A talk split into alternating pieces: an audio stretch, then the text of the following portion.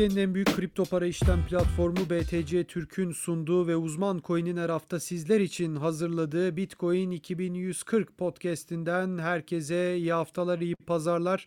Ben Hakan Ateşler, arkadaşım Burak Köse ile birlikte gündemi değerlendireceğiz. Önemli haberleri yorumlayacağız, sizlere aktaracağız ve tabii ki Bitcoin fiyatını da ve diğer önemli altcoin'lerin fiyatlarını da konuşacağız. Öngörülerimizi sizlerle paylaşacağız. Yine dolu dolu bir programla sizlerle birlikteyiz. Hemen Burak'a da hoş geldin diyelim. Burak nasılsın? Hoş bulduk Hakan iyiyim. Sen nasılsın?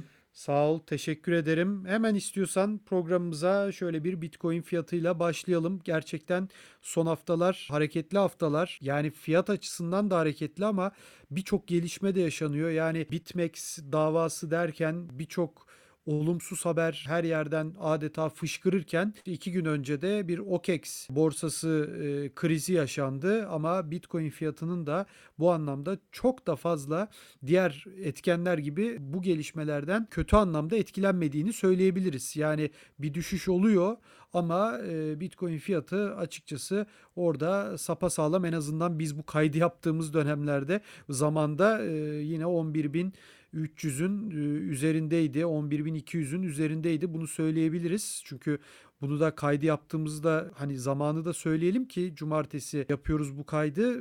Çünkü her an bir fiyatta yükselme, düşüş olabilir. Dinleyicilerimiz de en azından bu konuda yanlış anlaşılmalara maruz kalmasınlar. Sen neler söylemek istersin gelişmeler ve fiyat ışığında?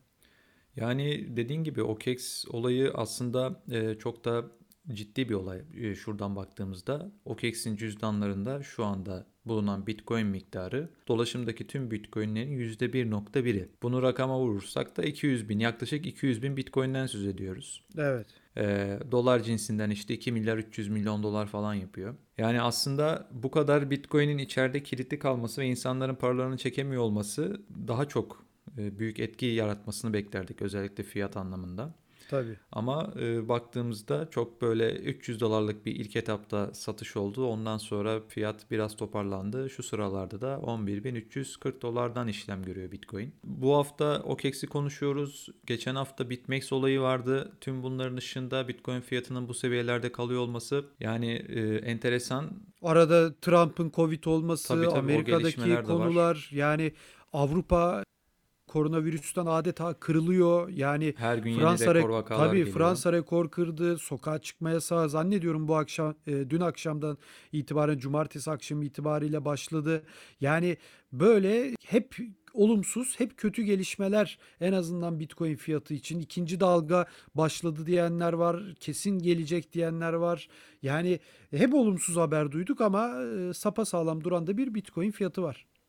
Evet, e, kesinlikle öyle. Yani bu zaten Bitcoin fiyatında bir yükseliş trendi var. E, özellikle Eylül ayının sonlarından, Ekim ayının başlarından bu yana. Yani bu olaylar karşısında Bitcoin fiyatının geri çekilmemesi gayet pozitif bir durum. Ben açıkçası orta vadede yükselişin devam edeceğini düşünüyorum. Yani kısa vadede tabii onun için çok üzerinde durmak istemiyorum. Çok konuşmak istemiyorum kısa vadeye ama. Evet. Çünkü Bitcoin fiyat Bitcoin biliyorsun fiyat hareketleri çok aşırı değişken olan bir varlık. Tabii. tabii. Yani e, yarın 9 bin dolardan söz edebiliriz. iki gün sonra 12 bin dolar olabilir o fiyat. Ama orta vadede ben yükseliş trendinin devam edeceğini ve fiyatın bunun üzerinde olacağını düşünüyorum açıkçası. Evet tabii yani teknik anlamda bilemiyorum ama öyle bir durumdayız ki Amerikan seçimleri de mesela bu anlamda çok önemli diye düşünüyorum. Dolara kaçış olacak mı, olmayacak mı? Kim kazanacak? Yani anketler de zannediyorum Biden'ı biraz önde çıkarıyor ama birkaç yabancı kanala baktım geçen gün e, sırf meraktan yani bir dinleyeyim bakalım ne oluyor Amerika'da diye şöyle onların televizyon kanalları açısından da bakış açısıyla bir göreyim dedim. Bir önceki seçimde de mesela e, Clinton'ın e, anketlerdeki e, oranı Trump'a göre yüksekmiş. Tam olarak Ama, bundan bahsedecektim ben de evet. Ha yani böyle bir ilginç durum da var. Ha, tabii Amerikan seçimi de artık öğrendik hepimiz biz de artık dünyada o kadar iletişim çağındayız ki her şeyi çok yakından takip edebiliyoruz. Çok daha değişik bir seçim var. Yani yüksek oy alınca da o seçimi kazanıyorsunuz diye bir garanti de yok Amerikan seçimlerinde. Delege usulü var zannediyorum. Eyaletlerdeki delege sayısı ve onların verdiği oylar üzerinden de bir seçim oluyor. Şimdi tabii çok detaylı bir konu olduğu için oraya girip de konuyu uzatmayayım ama zannediyorum hatta bir önceki seçimde de Clinton'ın oyları biraz daha fazlaymış Trump'a göre. Ona rağmen Trump kazanmıştı kritik eyaletleri alarak. Yani böyle bir soru işaretleri yumağı içindeyiz hepimiz. Bitcoin fiyatını etkiler mi etkilemez mi?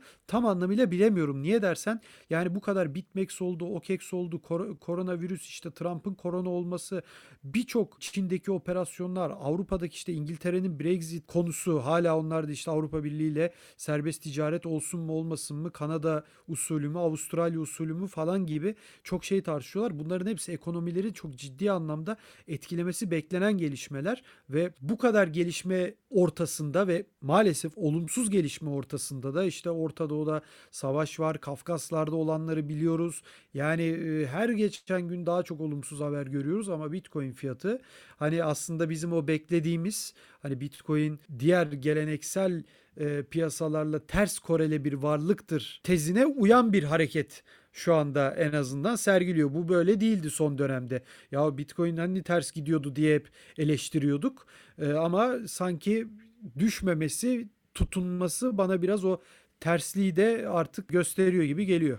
Tabii o da var ama e, borsa da Amerika'da borsalar da çok aslında geri çekilmedi yani. Şu an benim gözümün önünde Doğru doğru S&P yükseliş Hı de hı. var değil mi? Birkaç Evet gündür. evet E, S&P 500 endeksinin şu anda puanına bakıyorum 3483. Tabii zirvede değil ama yine çok geri çekildiği söylenemez buradan. Yani Amerika'daki aslında Bitcoin fiyatını doğrudan ilgilendirebilecek olay bu teşvik paketi görüşmeleri olabilir. Yani Doğru bu tabii tabii. seçime doğru giderken bir ara tabii seçimden sonraya kaldı. İşte Trump seçimden sonraya bırakıyoruz gibi bir açıklama yaptı. Ama durum sanki biraz daha ılımlı bir şekilde gidiyor gibi son açıklamalardan benim anladığım. Yani seçimden önce e, bir teşvik paketi görebiliriz ve bu Bitcoin fiyatının önemli bir etki yaratabilir. Zaten Ya seçime de iki hafta kaldı bu arada. Yani gerçekten çok kısa bir süre yani çıktı çıkar bu teşvik paketi diye düşünüyorum çok kısa süre içinde. Çıkacaksa. Yani umalım öyle olsun. Çünkü Yani seçimin hayır seçimin sonrasına kaldığı garanti gibiydi. Hani, hani reddetti iki taraf demokratlar, cumhuriyetçiler anlaşamadılar. Bir sürü şey oldu. Artık kesin bir seçim sonrasına kaldı derken Trump'tan açıklama geldi bu hafta için.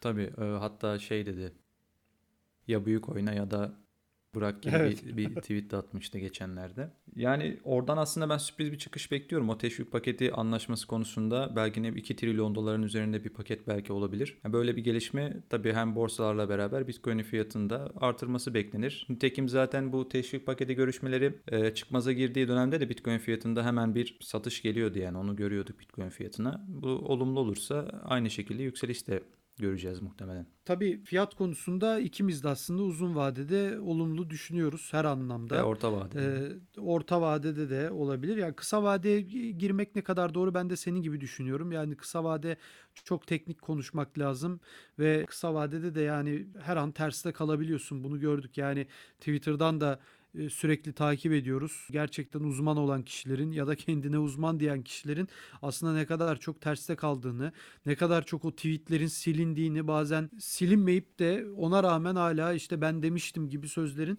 olduğunu görüyoruz. Bunlar bence insanların sadece sinirlerini oynatıyor. Dolayısıyla gerçekten kısa vade ve yani hayatta her konuda kısa vadede düşünmemek her zaman daha iyidir ama e, özellikle Bitcoin konusunda ileriki dönemde yani 2001 yılından itibaren hatta biraz bazıları kayma olabileceğini de söylüyor. 2022'den itibaren de o beklenen yükselişin olabileceğini söyleyenler e, ciddi şekilde artmaya başladılar. Yani bir zaman dilimlerinde kaymaların olabileceğini söyleyenler çok fazla ama hiç fark etmez. Sonuçta uzun vadede olduğun zaman çok büyük bir e, en azından zenginliğini koruyabilme, paranın değerini koruyabilme şansını sana veriyor Bitcoin. Yani geçen gün bir tane çok güzel bir görsel gördüm. 2010 yılında işte yeni çıkan iPhone biliyorsun Türk lirası olarak en üst modeli 23 bin lira değil mi? Yani Evet. çok güzel bir görsel gördüm. 2010 yılında 8500 Bitcoin'e eşit oluyormuş. Şu Şimdi- anda 0.07 Bitcoin'e eşit. Yani Hı hı. ee, işte bu kadar aslında koruyucu bir etkiye de sahip Bitcoin gibi gözüküyor. En azından önü geçtiğimiz 10 yılda bunu defalarca kanıtladı. Yani bu da aslında neyin ne olduğunu bize çok net gösteriyor. Kesinlikle. Bu arada bu su OKEX'ten bahsederken ben şunu Evet. da eklemek istiyorum. Bu OKEX olayı ve BitMEX ile birlikte aslında bir mottonun önemi de daha iyi anlaşılır oldu. Bu e, sen de çok sık karşılaşıyorsun. not your case, not your coins. Tabii tabii. Yani anahtarlar sende değilse coinler de senin değil e, Doğru, şeklinde doğru. söyleyebiliriz. E, son birkaç haftada bunun canlı kanlı örneklerini yaşadık. E, artık çok daha fazla insan bu gerçeği herhalde ciddiye almaya başladı gibi görünüyor. Ya şimdi öyle sonuna kadar katılıyorum ama yani trade yaptığın zaman da sürekli trade'in içinde olmak istediğin ve hani bu dünya sonuçta anlık bir dünya. Artık hani kripto para dünyası dediğin zaman hafta sonu yok, gecesi gündüzü yok. Tüm dünyada 7 gün 24 saat açık. Yani Amerika'da gece 3 olduğunda Türkiye'de sabah 10. Ona rağmen iki tane kullanıcı e, aynı anda aynı işlemi aynı borsada yapabiliyorlar. Yani buna izin veren bir e, endüstri ve sektör. Yani böyle bir durumda bu kadar anlık yaşanan bir durumda da e, insanların bence biraz da borsalara olan güvenlerini gösteriyor. Yani paralarını orada tutmaları. Şimdi tamam not your keys, not your fund, money, bitcoin ne, ne dersen de ama şunu söylemek istiyorum. Anlık ben trade yapıyorsam sabah kalktığımda hemen telefonuma bakıp işte bir Instagram, Twitter ve borsa üçlüsünden, borsa uygulaması üçlüsüne bakıyorsam orada paramı da tutabilmem lazım diye düşünüyorum o borsada. Yani ben her gün veya her trade yaptığımda işte Ledger'ı bilgisayara bağla, oradan işte şifreleri gir, bir daha borsaya aktar. Oradan işte trade o sırada trade fırsatı da kaçmamış olacak. Yani bu bu çok kolay bir şey değil. Yani borsada tutmak bu anlamda daha bilmiyorum bunun bir yolu bu- bulunmalı diye düşünüyorum. Bulunacak yani. bence. Şu aşamada senin dediğin gibi e, biraz o işler çok kullanışlı değil. E, cüzdanda tutup da işte borsa trade, trade yapmak Tabii, istediğin zaman Tabii. bunu borsaya aktarma işi şu aşamada kullanışlı değil ama e, yeni yeni çözümler çıkıyor. Bence bu iş daha da Ya kolaylaşacak. teknolojik bir sektör ilerleyen mutlaka bunun. Tabii.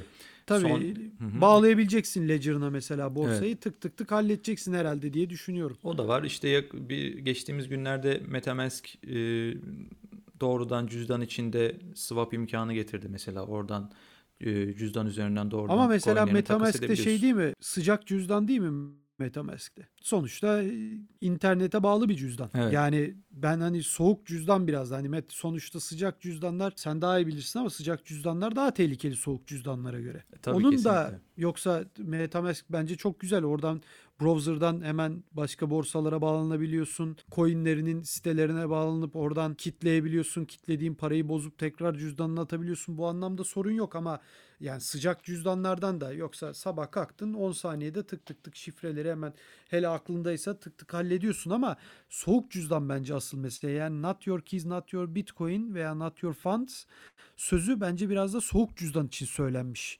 sözler. Yani garantisi o çünkü. Al koy Trezor ya da Ledger'ını çekmeceye koy yıllarca orada dursun. Yani sorun yok orada. Bence ona bir sektörün, endüstrinin bir çözüm bulması lazım. Teknolojik bir endüstrideyiz.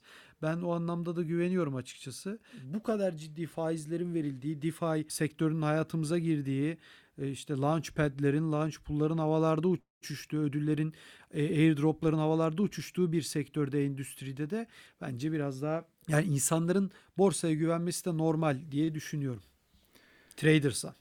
İstersen Hakan yavaş yavaş geçen haftaya şöyle bir bakış atalım Tabii. ve oradan kapak konumuza da girelim. Ee, Evet. geçen haftaya damga vuran Fiyat olarak herhalde ekleyeceğimiz bir şey yok değil yok. mi? Fiyat yani konusuna noktayı fiyat koyduk. zaten geçen hafta da konuşmuştuk. Çok değişen bir Evet. şey yok yani fiyatla ilgili doğru, şu aşamada. doğru. Geçen haftaya damga vuran olaylardan biri bir şirketin Bitcoin alımıydı aslında. Son zamanlarda podcastlerde sık sık konuşuyoruz. Ağustos'tan bu yana gelen şirketlerin Bitcoin alımları konusunda bir trend var. Bu esasında MicroStrategy ile başladı. İki hafta önce Square ile devam etti. Şimdi bir başka şirket tarafından bir 10.000 BTC'lik alım daha açıklandı. Açıkçası Bitcoin'e özellikle orta vadede iyi bir yükseliş beklentimin nedenlerinden biri de bu alımlar. Ee, ben böyle şirketlerin ciddi bir piyasa analizi yapmadan bu işlere gireceğini düşünmüyorum açıkçası. Tabii ki. Bence hele de. ki hele ki konu Bitcoin ise yani burada. Doğru. Bu trend, bu şirketlerin Bitcoin alımları trendi büyük olasılıkla hızlanarak devam edecek. E, gerek saklama hizmetlerin kalitesi olsun, gerek regülasyonlar olsun. Konu iyileşiyor bu konuda ve netleşiyor. ABD'den de son dönemde kripto para piyasalarına dönük ciddi adımlar gördük.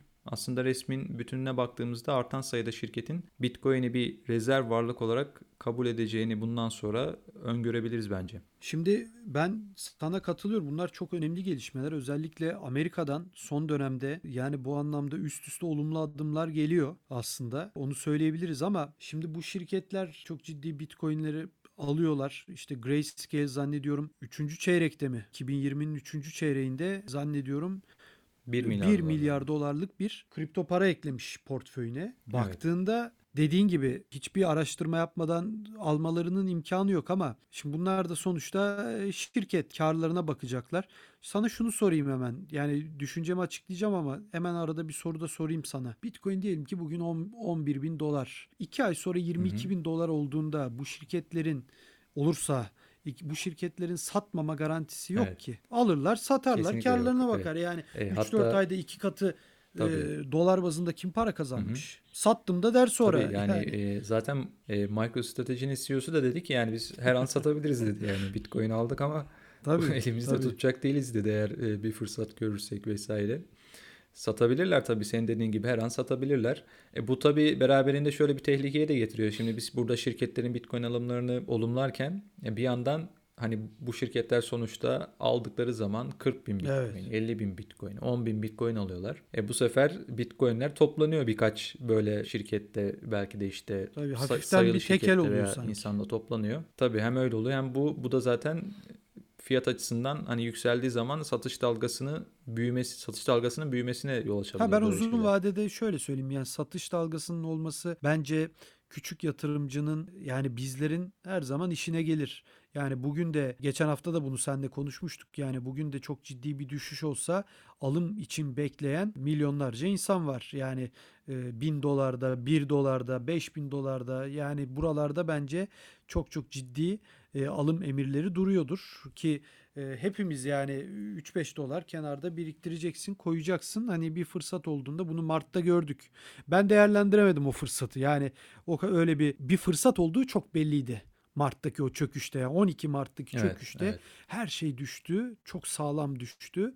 Ee, aslında yine birçok altcoin o 12 Mart'taki rakamına da yaklaşıyor onu da belirteyim. Yani çünkü altcoin'ler biliyorsun hani Bitcoin artar biraz artar altcoin'ler ama Bitcoin düştüğü zaman iki katı düşer altcoin'ler. Yani o kadar çok 10 bin 11 bin arası gidip geldi o kadar sert düşüşler yani bir anda 10 bin 500'den 10 bin 100'e düştü sonra 11 bine çıktı bir daha düştü. Hani bütün bunlar olurken altcoin'ler hep eridiler ve ben dikkat ediyorum yani büyük altcoin'ler dediğimiz yani böyle bir işte VeChain mesela rally yaptı yazın o rally'yi çoğunu yedi. Mart'taki şeyine gelmedi. Neo rally yaptı. Ee, hala o rally'nin ekmeğini yiyor ama Mart'taki yerine gelmedi ama şöyle söyleyeyim. Mesela bakıyorum ben Tezos Mart'taki Mart'ta 1.70'e 1.80'e kadar düşmüştü. Bugün 2.20'lerde dolaşıyor. Yani yaklaşıyor birçok altcoin 12 Mart'taki çöküş rakamlarına. Şunu söylemek istiyorum. Fırsat her an çıkabilir, her zaman çıkabilir. Bugün yükselirsen dolarda kalırsın. Panik yapmamak lazım veya tam tersi düştüğü zaman da eğer Bitcoin'ciyseniz, eğer e, Bitcoin'in geleceğine inanıyorsanız bu anlamda ekleme yapmak için bir fırsat olabilir. Ben her zaman e, orada köşede ya 100 dolar olsun, 300 dolar olsun hiç fark etmez. Para paradır. Yani e, mutlaka tutmak lazım diye düşünüyorum ki hani sen orta vadede de veya kısa vadede de bir yükseliş beklediğin hani o 6000'lere düşmeyeceğini düşündüğünü söylemiştin geçen haftada ama şu koronavirüs rakamları beni nedense korkutuyor bilmiyorum. İlk sefer gibi hiçbir zaman olmaz. Onu kabul ediyorum. O Mart'taki bir ilkti. Hı hı. Herkes hani ne bu ya bu korona ne nereden çıktı deyip ciddi şekilde korkmuştu ama şimdi mesela Mart'taki rakamlardan çok daha fazla e, çık sokağa İstanbul'da herkes dışarıda geziyor. Kimsenin umurunda değil. Otobüsler, metrolar, metrobüsler bir yere kadar yine dolu. Tabii tabii. Mart'taki gibi değil. Ee, herkes dışarı çıkıyor. İşte Avrupa'da da öyle. Yani en gelişmiş ülkeler diyorsun. Belçika diyorsun. işte İsviçre diyorsun. Fransalar, İngiltereler havalarda uçuşuyor. Yani kat be, kat be kat fazla her şey. Amerika'da 60 bin vaka vardı Cuma akşamı. 24 saatte 60 bin. Evet, yani evet. bu, bu böyle bir rakam ben görmemiştim. Ee, sözünü kestim. Mart ayındaki haberlerde birçok internet sitesi işte Amerika'da 10 bin vaka, 8 bin vaka, 3 bin vaka diye biz her gün e, haberler yapıyorduk. Yani e, bugün 60 bin vaka olması hani ortalığın yıkılması lazım bütün dünyada. Yıkılmıyor. Alıştık çünkü. Dolayısıyla e, o kadar sert bir düşüş Alıştık gelmeyebilir bu alışkanlıktan ötürü ama ben yine de hani bir çok ciddi bir çekilme olabilir mi acaba diye hep kafamda bir kenarda tutuyorum açıkçası. Ya ben çok ciddi bir tepki geleceğini düşünmüyorum açıkçası senin az önce bahsettiğin gibi. Çok ciddi bırak yani ciddi bir Olabilir, tepki de tabii. geleceğini düşünmüyorum artık. Çünkü o ilk Mart ayında yaşanan Tabii. şimdi tabii. bilinmeyen bir şeydi o zamanlar. Çok sürprizdi. O ilk şokun etkisini herhalde piyasalar ve insanlar da atlatmış Kesin olacak atlattı artık. yani ortalık şu Evet. anda hani ikinci Evet, dalga evet. diyorlar ikinci dalga falan geçti yani dalganın içindeyiz hepimiz yani onu çok net söyleyebiliriz. Tabii. Tabii tabii dalganın zirvesindeyiz şu anda yani Tabii, bugün mesela. tabii. Dün en son mesela Türkiye'de açıklanan rakam da Tabii. 1800 küsürlerdeydi. Ee, yani IMF'den aslında 2022 2021 için dünya ekonomisinin zor bir dönemden geçeceği O söyleniyor. ayrı o hep Ee, vardı IMF'in zaten böyle bir değil mi yani koronadan var. önce de bekleniyordu Hı hı. böyle bir kriz. Bekleniyordu evet evet evet. Yani Doğru. bahanesi belki koronavirüs olmuştur bilmiyorum. Ee, yani 2020 muhtemelen e- dünya ekonomisi açı- açısından zor geçecek ama işte bu teşvik paketleriyle birlikte artık e, yani biz Bitcoin özelinde konuşacak olursak e, aslında Bitcoin'in fiyatının çok da e, geri çekileceğini düşünmüyorum ben 2021 boyunca. Hatta e, zaten bir tane bir halving Tabii, hikayemiz de tabii. var 2021 için. Yani bunun da etkisi olursa Şirketlerin alımları bir yandan devam ediyor. Bir yandan işte regülasyonlar, regülasyon adımları netleşiyor. Ee, devletler dijital para konusunda çalışmalar yapıyor vesaire derken hatta 2021 için PayPal'ın e, önümüzdeki aylarda belki bir kripto para alım satım hizmetleri sunmaya başlaması gibi bir hikaye gelebilir. İşte Libra var diğer yandan. Yani önümüze baktığımızda aslında Tabii, çok birçok olumlu hikaye var. Ee, bun, bunları göz önüne aldığımızda Bitcoin için şu aşamada çok olumsuz konuşamıyorum ben Peki hemen açıkçası. sana şunu sorayım. Ben de açıkçası senin gibi düşünüyorum. Yani uzun vadede düşünüyorum. Biraz önce söylediğim fikirler de zaten tamamen hani böyle önümüzdeki 1 ila işte 4-5 ay arası içinde belki hani 2021'in başı için geçerliydi. Yoksa e, artık Şubat'a Mart'a kadar da hani bu koronavirüs pandemisinden dolayı çok abartı inanılmaz artık şeyler olmadığı sürece de çok bir düşüş olacağını artık o, o saate kadar düşmediyse o saatten sonra da düşeceğini ben de o sebeple çok zannetmem. Ama şunu da sormak istiyorum sana. Mesela halving dedin. Mayıs'ta biz halving'i geride bıraktık. Aslında insanların çok ciddi bir yükseliş beklentisi de vardı hal, halving için. Acaba o halving'in etkisiyle mi düşüşte çok da yaşanmıyor? Olabilir, olabilir tabii. Çünkü e, Bitcoin'in şu anda bir talep olduğu kesin. Evet. Hem insanlar tarafından hem işte şirketler tarafından bir talep var. Hatta bazı çalışmalar yapılıyor şu anda.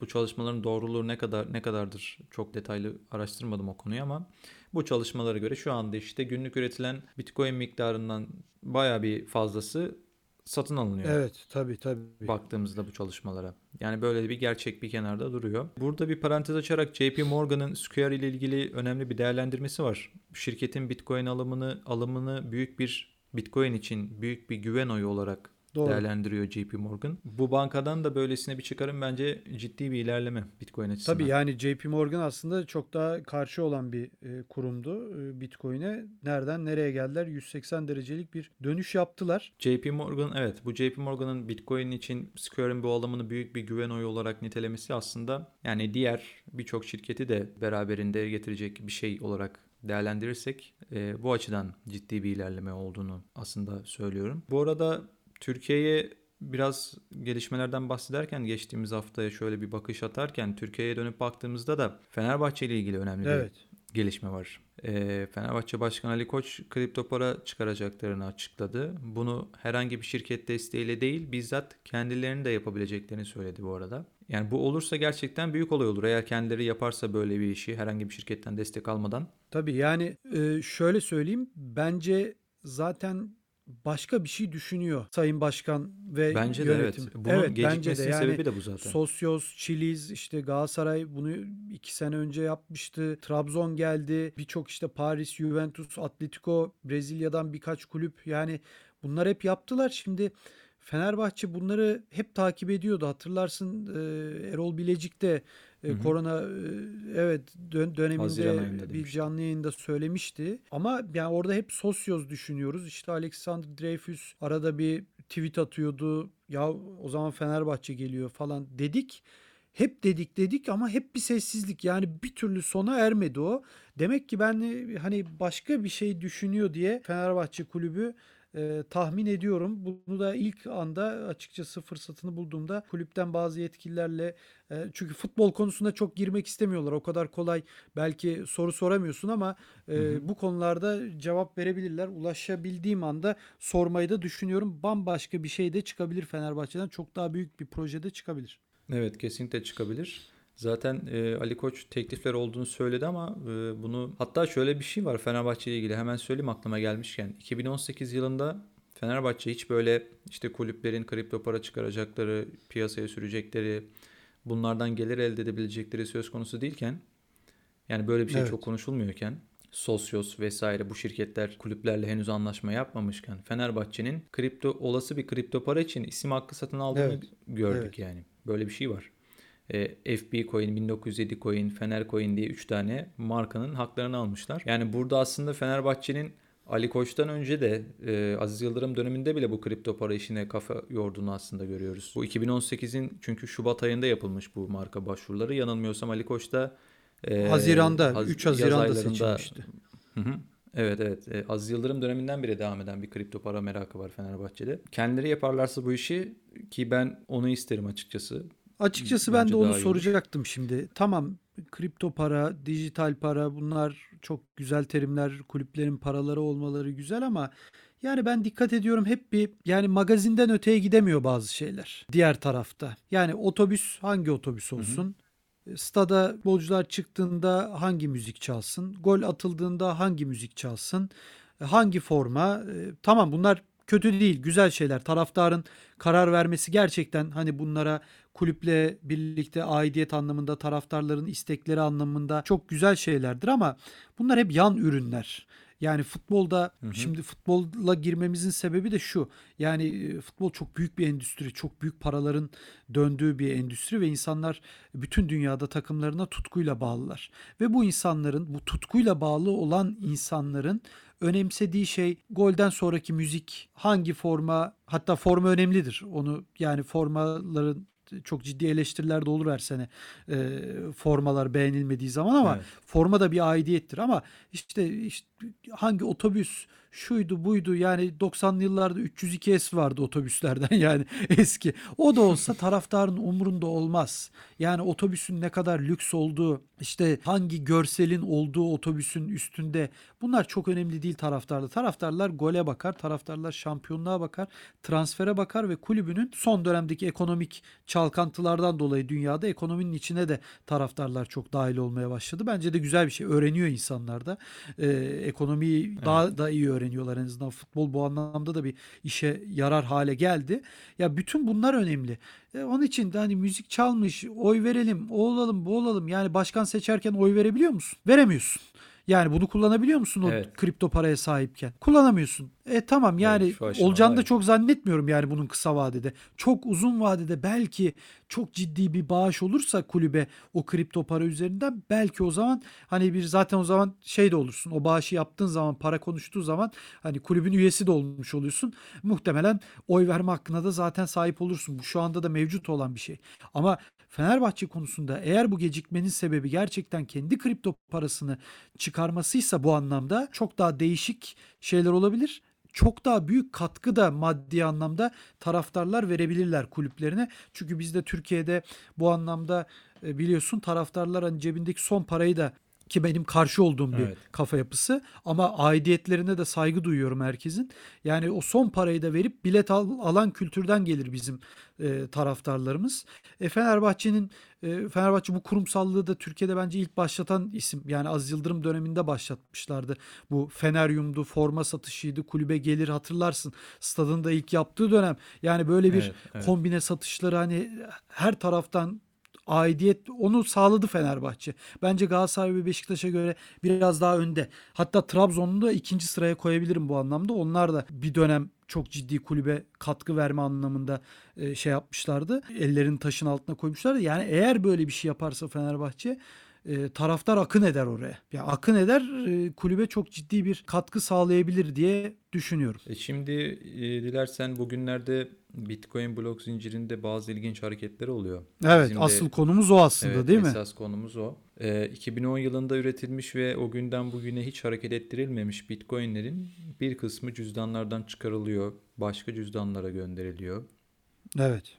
Belki de harcanıyor bilmiyoruz. Hatırlarsın bu konuda esas ciddi olay Mayıs ayında yaşanmıştı. Şubat Evet. 2009'da çıkarılan 40 BTC o günden beri ilk defa cüzdandan çıkmış. Hatta bir kısmı borsaya aktarılmıştı. Şimdi düşününce Bitcoin Ocak ayında piyasaya çıktı o yıl. Bundan bir ay sonra Bitcoin'i kaç kişi biliyor olabilir? Yani Satoshi Nakamoto ve yakın çevresi biliyordu Tabii. yani bir ay sonrasında. E tabi o sıra bundan kaynaklı olarak söylentiler çıktı. Satoshi sen misin diye falan insanlar bahsetmeye başladı bu konudan. Evet. Ya bu konu biraz gizemini koruyor. O Şubat 2009'da üretilmiş olan Bitcoin'lerin taşınması konusu işte bu Bitcoin'lerin kime ait olduğu tabi hala bilinemiyor. Ama Satoshi Nakamoto olmadığı güçlü bir olasılık ama kesin bir şey yok. Bu konu gizemini korurken ondan sonra da biz yıl boyunca 2009'da ve 2010'da kazılmış Bitcoin'lerin 10 yıl boyunca hiç dokunulmayıp 10 yıl sonra harcandıklarını görmeye devam et. Bunların en sonuncusu geçen hafta yaşandı. Hatta yani biz şu anda podcast'i çekerken bu hafta diyelim yani zaten bu Tabii. podcast pazar günü yayınlanacak. Bu Doğru. hafta yaşandı ve 20 ayrı adreste tutulan 50'şer BTC tek bir adreste toplandı. Sonra buradan yine onar onar farklı adreslere gönderildi. Bir kısmının Özgür Yazılım Vakfı adlı bir kuruluşa ait cüzdanların birine gönderildiği belirlendi. Ee, yani şimdi bu tarz hareketlilikler elbette yatırımcıları paniğe sevk ediyor ve bu gayet doğal açıkçası. Çünkü 2010'da madencilik yapmış birinin değil 1000 BTC herhalde bugün 10.000 BTC'yi kontrol ediyor olması çok olası bir durum. Muhtemelen. Doğru. Yani dolayısıyla insanlarda hemen işte Bitcoin'lerini piyasaya boşaltabilir korkusu başlıyor. Yani benim kişisel olarak aklımdaki soruysa Bitcoin'lerin neden fiyatın 20 bin dolara çıktığı 2017 yılının Aralık ayında değil de şimdi hareket ettirildiği. Acaba bir mesaj mı veriliyor? Yani yok yani şey anlamında ya bir komplo teorisi yaratmak için söylemiyorum ama gerçekten senin bu sorduğun soru çok çok çok önemli bir soru. Yani eğer kar amaçlı yapılsa bu adamlar yani 17 bin, 18 bin, 19 bin dolarlarda bu hareket ettirmeleri en kötü yaparlardı. Bir daha da zaten fiyat oralara hiç gelmedi. Tabii. Yani öyle yani şimdi fiyat onun neredeyse yarısı. Tabii. Yani 20 bin dolar dönemlerini yaşayanlar hatırlar. Ee, o sıralarda artık 100 bin dolarlar konuşuluyordu. Yani belki aslında biz de böyle ön yargıyla 2010'da Bitcoin üretmiş olanları hep çok profesyonel kabul ediyoruz. Ama acemiler gibi doğru zamanda satışı ıskalamış da olabilir bu insanlar. Hayır olabilir ama ben sana şimdi profesyonel diyoruz ama şimdi bu adamlar evet profesyonel e, olmayabilirler. Acemi gibi ıskalamış olabilirler ama dediğin gibi bunlar çok ciddi rakamları ellerinde tutuyorlar. Yani 200 dolar olduğunda da satmamışlar. 750 dolar olduğunda da 1500 yani inişler çıkışlar bunların hiçbirinde dokunmamışlar. 5000'ler, 10.000'ler, 15 binleri görmüş bu adamlar. Yani e, bu artık acemiliği de profesyonelliği de aşıyorsun burada. Bambaşka bir yöne gidiyorsun artık. Yani e, acemiliği kalmadı ki işin. Satarsın olur biter. Yani çok da ciddi bir rakam elde etmiş olursun. Her türlü seni tatmin edecektir herhalde. Yani. Tabii tabii yani artık 250'den 500'den sonra satmadıysa o artık acemilik de değil profesyonellik de değil. Yani bu tamamen beklemiş. O yüzden e, ben senin söylediğine sonuna kadar katılıyorum. Tamamen mantıksız hareket ettirmeleri.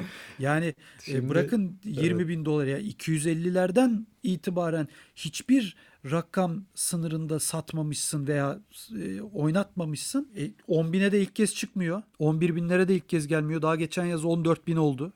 Değil mi? Yani Tabii tabii aynen. e, acaba diyorum kaybetmişlerdi de yeni mi buldular? E, Eski cüzdanları açıyorlar. Hani bu hafta Hı hı. haberinde yaptık şeyde Mt. Gox borsasında değil mi? Sonradan kullanılmadığını düşündükleri bir cüzdanda e, bir sürü Bitcoin 200 bine 200 bin, yakın aynen. Bitcoin bulmuşlar. Acaba diyorum öyle bir durum söz konusu olabilir mi? O olabilir. Şimdi aslında şeyler de var. Birçok şirket bulunamayan Bitcoin'lerin kurtarılması hizmetlerini veren birçok şirket var şu anda. E, hatta yakın zaman önce bir tane Google'da eskiden mühendis olarak çalışmış bir isim. Adamın biri işte 2015'te Bitcoin satın alıyor. E, o zaman fiyat neydi hatırlamıyorum ama düşük bir fiyattan bugüne göre çok düşük bir fiyattan satın alıyor. Sonra o Bitcoin'leri erişmek için gereken şifrelerini falan kaybediyor. Hatta şifreleri ziplemiş, zip dosyasına aktarmış falan. Zip dosyasında şifrelemiş. Sonra şifreyi unutmuş. Tekrar açamamış, şifrelerine erişememiş. Böyle bir hikaye vardı. İşte orada bu güvenlik uzmanıyla anlaşıyorlar. Güvenlik uzmanına işte eğer kurtarırsan veya belirli bir ödeme vaat ediyor, belirli bir yüzde vaat ediyor galiba. Ee, güvenlik uzmanıyla anlaşıyorlar. On binlerce dolar hatta 100 bin, do- 100 binin de üstünde olabilir bir masraf yapıyorlar sanırım. Ve o bitcoinleri kurtarıyorlar bir şekilde yani adamın yıllar sonra unuttuğu 5 yıl sonra Evet. ki bitcoin'i unuttuğu 5 yıl sonra açıyorlar o cüzdanı bir şekilde.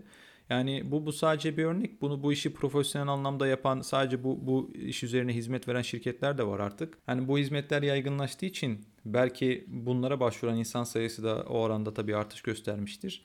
Bu eski bit, e, Bitcoin cüzdanları tekrar Yani e, çünkü bu, bu, şu da bu sebeplerden biri olabilir senin de Evet, işaret ettiğin evet. gibi. Evet yani şu da olabilir.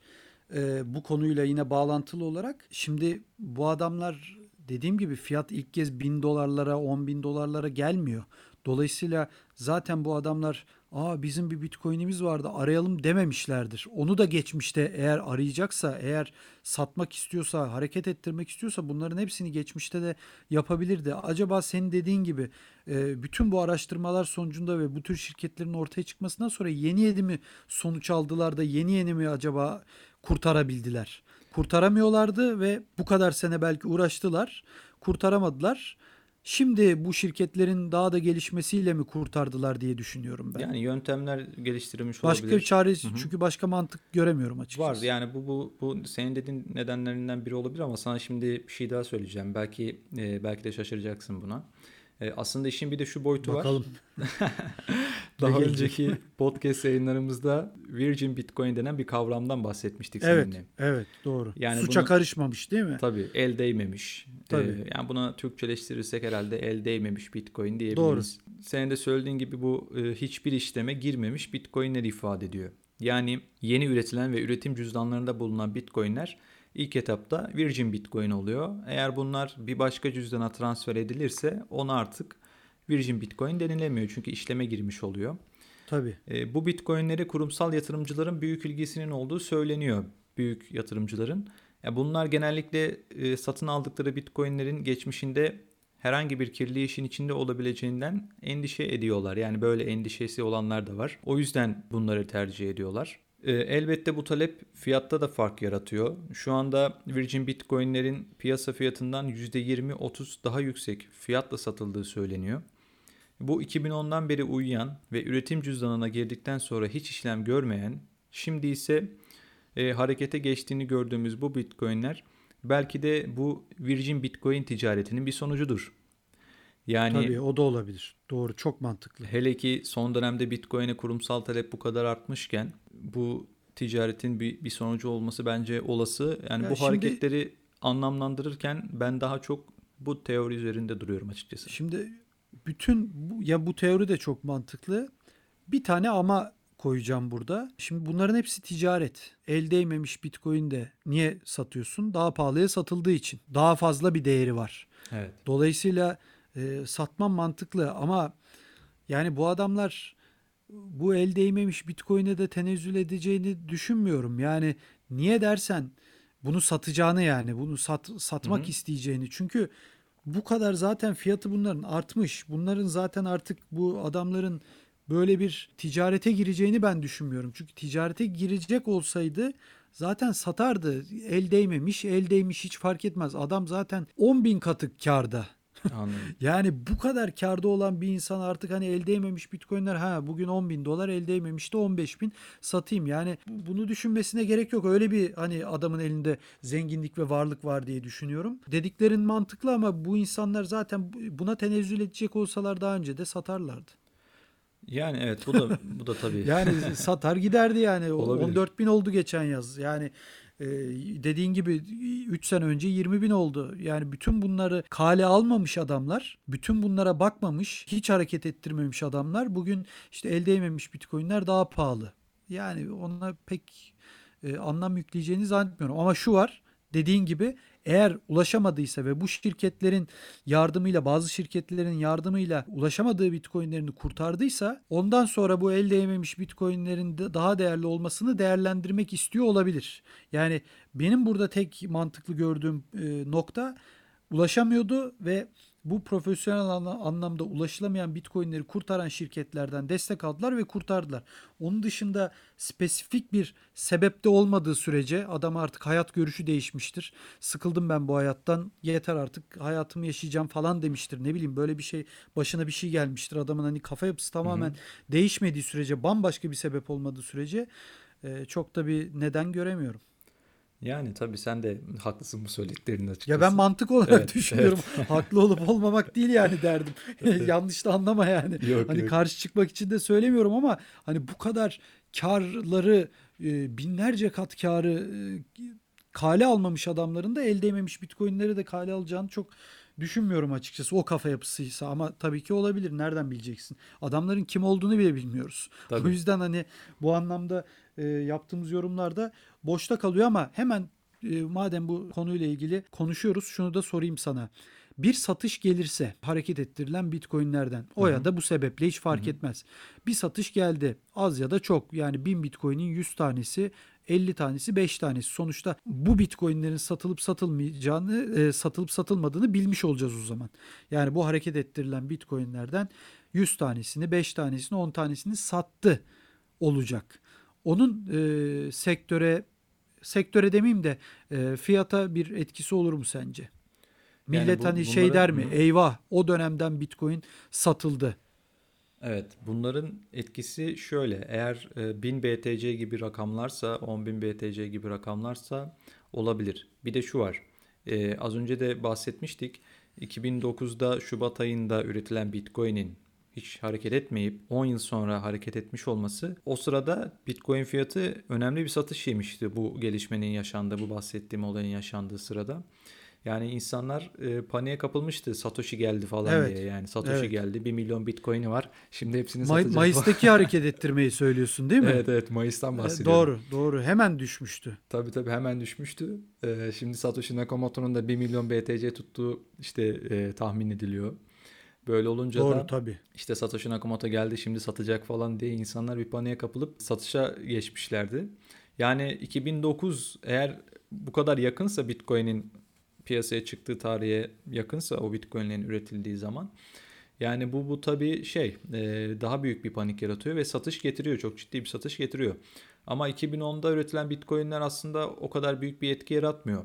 Ama hemen şunu söyleyeyim. Bu Bitcoin'lerin sahipleri bir satış yapmaya karar vermişse aslında önünde duramayız çok. E, Mart ayındaki büyük çöküşün de önünde duramadığımız gibi o sert düşüş gelmeden önce yine bu e, 2010'da üretilmiş ve 20 ayrı adreste tutulan 50'şer BTC'nin 10 yıl sonra harekete geçerek başka adreslere aktarıldığı belirlendi bu arada. Yani Mart'taki büyük çöküşten önce hemen öncesinde yine bu 2010'da üretilen Bitcoin'ler harekete geçmiş. 1000 BTC vesaire. Ya muhtemelen orada bir satış geldi 8000 dolar seviyelerinden falan. Bu 2000 Mayıs ayında yaşanan bu 2009'a ait Bitcoin'lerde şöyle bir durum oldu olmuştu. Onların bir kısmı iki ayrı borsaya gönderilmişti yani. Onun tamamen bir satış hareketi olduğundan eminiz o yüzden. Bu hafta yaşanan 1000 BTC'lik hareketin tabi satıldığını, harcandığını varsayıyoruz ama belki de sadece bir cüzdan değişimidir veya daha güvenli bir cüzdana taşınmıştır. Bunlar da ihtimal dahilinde. Ee, burada şunu da not etmek lazım. Bu hareketler Bitcoin için önemli olduğu gibi aynı şekilde Bitcoin Cash ve Bitcoin diğer BCV, SV, Satoshi Evet, Vision. aynen. Ee, BCV için de önemli. 2010'da üretilmiş Bitcoin'lerden bahsediyoruz burada. E bildiğin gibi bu her iki kripto para da Bitcoin Cash 2017'de, diğeri de yanılmıyorsam 2018'de ortaya çıktı. 2010'da Bitcoin sahibi olan biri bu paralar Bitcoin'den çatallandığı için aynı miktarda Bitcoin Cash sahibi de oluyor. BSV sahibi de oluyor. Dolayısıyla Bitcoin'de olan bir satış bu kripto paraları da doğrudan etkileyecektir. Yani düşünsene ya orada 1000 BTC'si var. Aynı şekilde 1000 BCH ve 1000 BSVC de var Doğru, e, doğru. bu kripto paraların sahibinin. Bu kripto paralar için de önemli bir hareketlilik. Bitcoin'de olduğu gibi. Tabii canım eğer zaten ben sana söyleyeyim yani çatallanma olayı falan da e, teknik olarak senin dediğin gibi olabilir ama yani çatallanmayı falan geçtim. Bütün endüstri sektör o anlamda bir çöküş yaşar. Yani eğer Bitcoin'de öyle bir satış olursa ve bir düşüş olursa e, yani bırak BSV ya da e, işte Bitcoin Cash'i diğer altcoin'lerin falan ne hale geleceğini ben düşünemiyorum açıkçası. Ama şunu söyleyeyim. E, hani herkes diyor ya bunu daha önceki programlarımızda da zannediyorum konuşmuştuk. Eğer Satoshi Nakamoto yaşıyorsa veya o dönemden elinde çok ciddi miktarda Bitcoin olan başka kişiler varsa ve onlar satarsa evet kısa vadede çok ciddi bir çöküş fiyatta ve e, diğer altcoin'lerde çok ciddi bir çöküş olabilir. Ama ben sana şunu söyleyeyim bu sektörün e, sağlığı açısından iyi olur. Yani Tabii evet. eminim ki o düştüğü yerden İnsanlar bir rahatlar yani. İnsanlar bir rahatlar ve alır. Birçok insan alır diye düşünüyorum. Bu fırsatı değerlendirir, alırlar ve aldığın zaman da en azından çok daha yayılmış bir şekilde e, o sayı etrafa dağılır diye düşünüyorum. Şu ana göre çok daha eşit bir dağılım olur diye düşünüyorum. Ba- Bana göre daha iyi olur. Evet oradan bakınca e, bence de daha olumlu olur. Ya bir fırsat olur. Yani onu en azından şey olur Alım yani. fırsatı. Hı hı, tabii alım fırsatı olur. Diğer yandan insanların bu piyasanın böyle bir korkusu var. Çok böyle bu aralar su yüzüne çıkmadıysa da hani bu e, geçmişten Eyvah de- gidecek, satacak değil mi? Bu, bu Tabii tabii. Doğru bu korku da tamamen bitmiş olur artık. Rahatlamış olur herkes. Bitmiş olur aynen. Öyle bir durum olduğunda. Ama e, tabii şu anda biraz çok komplo teorisi oluyor bunlar ama Satoshi Nakamoto'nun Bitcoin'lerini satması da Bitcoin için çok e, şey olmaz herhalde. Bir hani JP Morgan'ın açıkladığı gibi Square'in Bitcoin alımı Bitcoin için güven güven oysa Satoshi Nakamoto'nun da sat- satması tam tersi. Tabii niye sattı? Bu sefer o, o sebep konuşulmaya başlanır. Tamam bir alım fırsatı olur ama bu adam satıyorsa acaba artık bitti mi bunun devri sorusu sorulmaya başlarsa o güven oyununda tam tersi bir e, durum olur. Doğru diyorsun. Bu arada hani şunu da söyleyelim. Yine geçtiğimiz programlarda yani Satoshi ile ilgili gerçekten çok iyi bir tane podcast'imiz var ama bir iki tane daha podcast'te de en az bir 20 dakikalık zaman konuştuğumuzu hatırlıyorum. Onun coin hesabına da sürekli dünyadan bağışlar yapılıyor. Yani 0.001, 0.00 böyle gidiyor. Yani küçük küçük hep orada e, ona bir bağış yapılıyor sanki yani En son- yaşayıp yaşamadığı bilinmemesine rağmen hala kim olduğu bilinmemesine rağmen Evet. hala onun hesabına geliyor. Yani bu da bence insanların ona olan güvenini gösteriyor ama senin dediğin gibi eğer o onun tarafından bir satış yapılırsa ki satış yapıldığında da onun tarafından olup olmadığını da bilemeyeceğiz aslında. Belki de onun şifrelerine sahip olan başka biri var.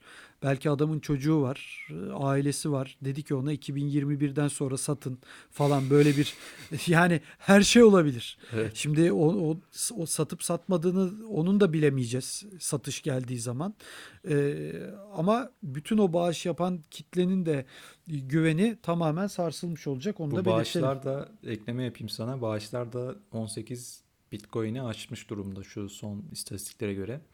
Evet. Yani şu anda 18 BTC bağış yapılmış şimdiye kadar Satoshi'nin o cüzdan adresine. Onun da herhalde şu anda dolar üzerinden konuşursak ne yapıyor? 200 milyon dolara yok pardon 200 bin dolara yakın bir Evet. para yapması Evet. lazım. Yani 180 bin dolarlık bir doğru tabii 11 bin hep 10 bin diye düşünüyorum. Ee, ama doğru diyorsun 200 bin dolar. Ama yani insanlar niye o bağışları yapıyor onu da tam anlamıyla çözemiyoruz.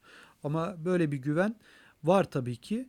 Ee, çok karmaşık bir konu ama bunun e, bakalım yani gelecek senelerde bu konuyla ilgili e, çok önemli bilgilerin de ben ortaya çıkacağını bir türlü hissediyorum. Yani bu, bu e, bilinmezlikte bu sektörün gidebileceğini zannetmiyorum.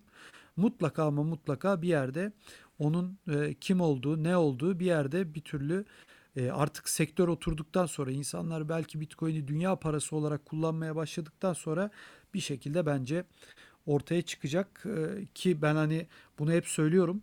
E, dünya parası tabii ne demek dünya parası? Herkesin tarafından kabul edilmiş e, kullanılmıyor olsa bile bugün altın da kullanılmıyor ama kabul edilmiş bir varlık.